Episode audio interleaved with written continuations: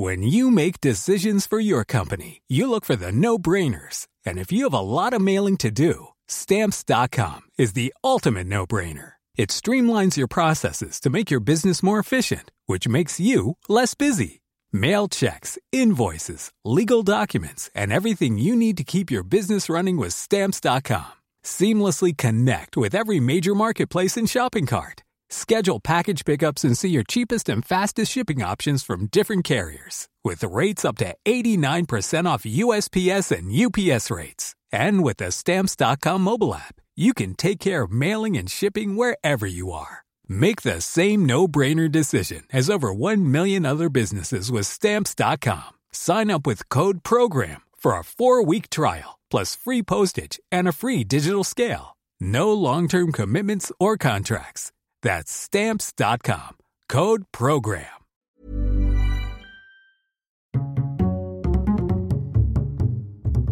Culture G, votre podcast quotidien. En français, Monténégro signifie la montagne noire. Cet ancien royaume est un territoire des Balkans dans le sud de l'Europe, 13 800 km², à peine plus que l'Île de France, situé entre la Croatie, la Bosnie-Herzégovine, la Serbie, le Kosovo et l'Albanie. Un petit pays qui ne fait pas partie de l'Union européenne, mais dont la monnaie est tout de même l'euro.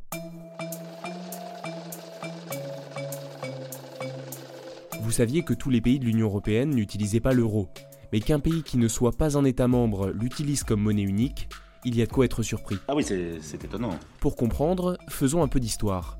À la fin de la Seconde Guerre mondiale, après avoir été occupée par l'Italie puis l'Allemagne, un mouvement armé communiste prend le pouvoir en Yougoslavie, qui comprend 6 États-régions, la Slovénie, la Croatie, la Bosnie-Herzégovine, la Serbie, la Macédoine et le Monténégro.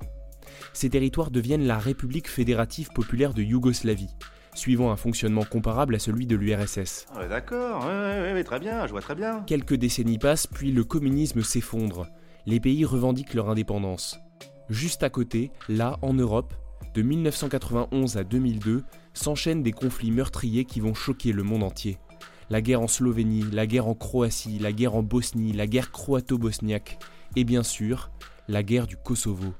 La guerre et son cortège de misère. À la frontière du Kosovo et de la Macédoine, elle draine son lot de réfugiés.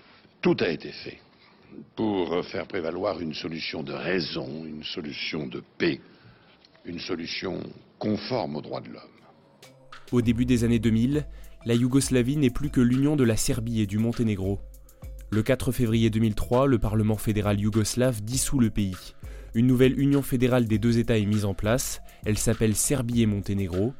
Mais le 3 juin 2006, ce nouveau pays éclate. Loin des guerres sanglantes des années 90, le Monténégro devient ainsi pacifiquement la dernière république de l'ex-Yougoslavie à proclamer son indépendance.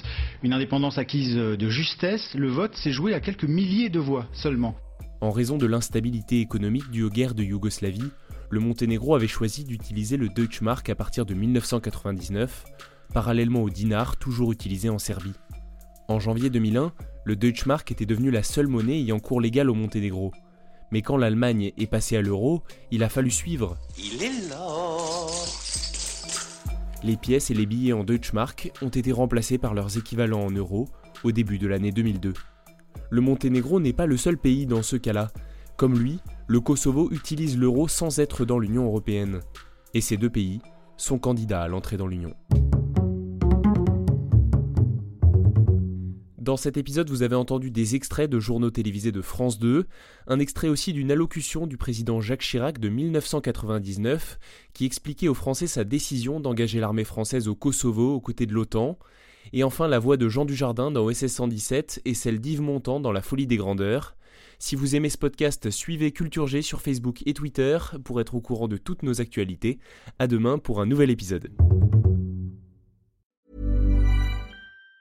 Planning for your next trip? Elevate your travel style with Quince. Quince has all the jet-setting essentials you'll want for your next getaway, like European linen, premium luggage options, buttery soft Italian leather bags, and so much more. And it's all priced at 50 to 80% less than similar brands. Plus, Quince only works with factories that use safe and ethical manufacturing practices. Pack your bags with high-quality essentials you'll be wearing for vacations to come with Quince. Go to quince.com/trip for free shipping and 365-day returns.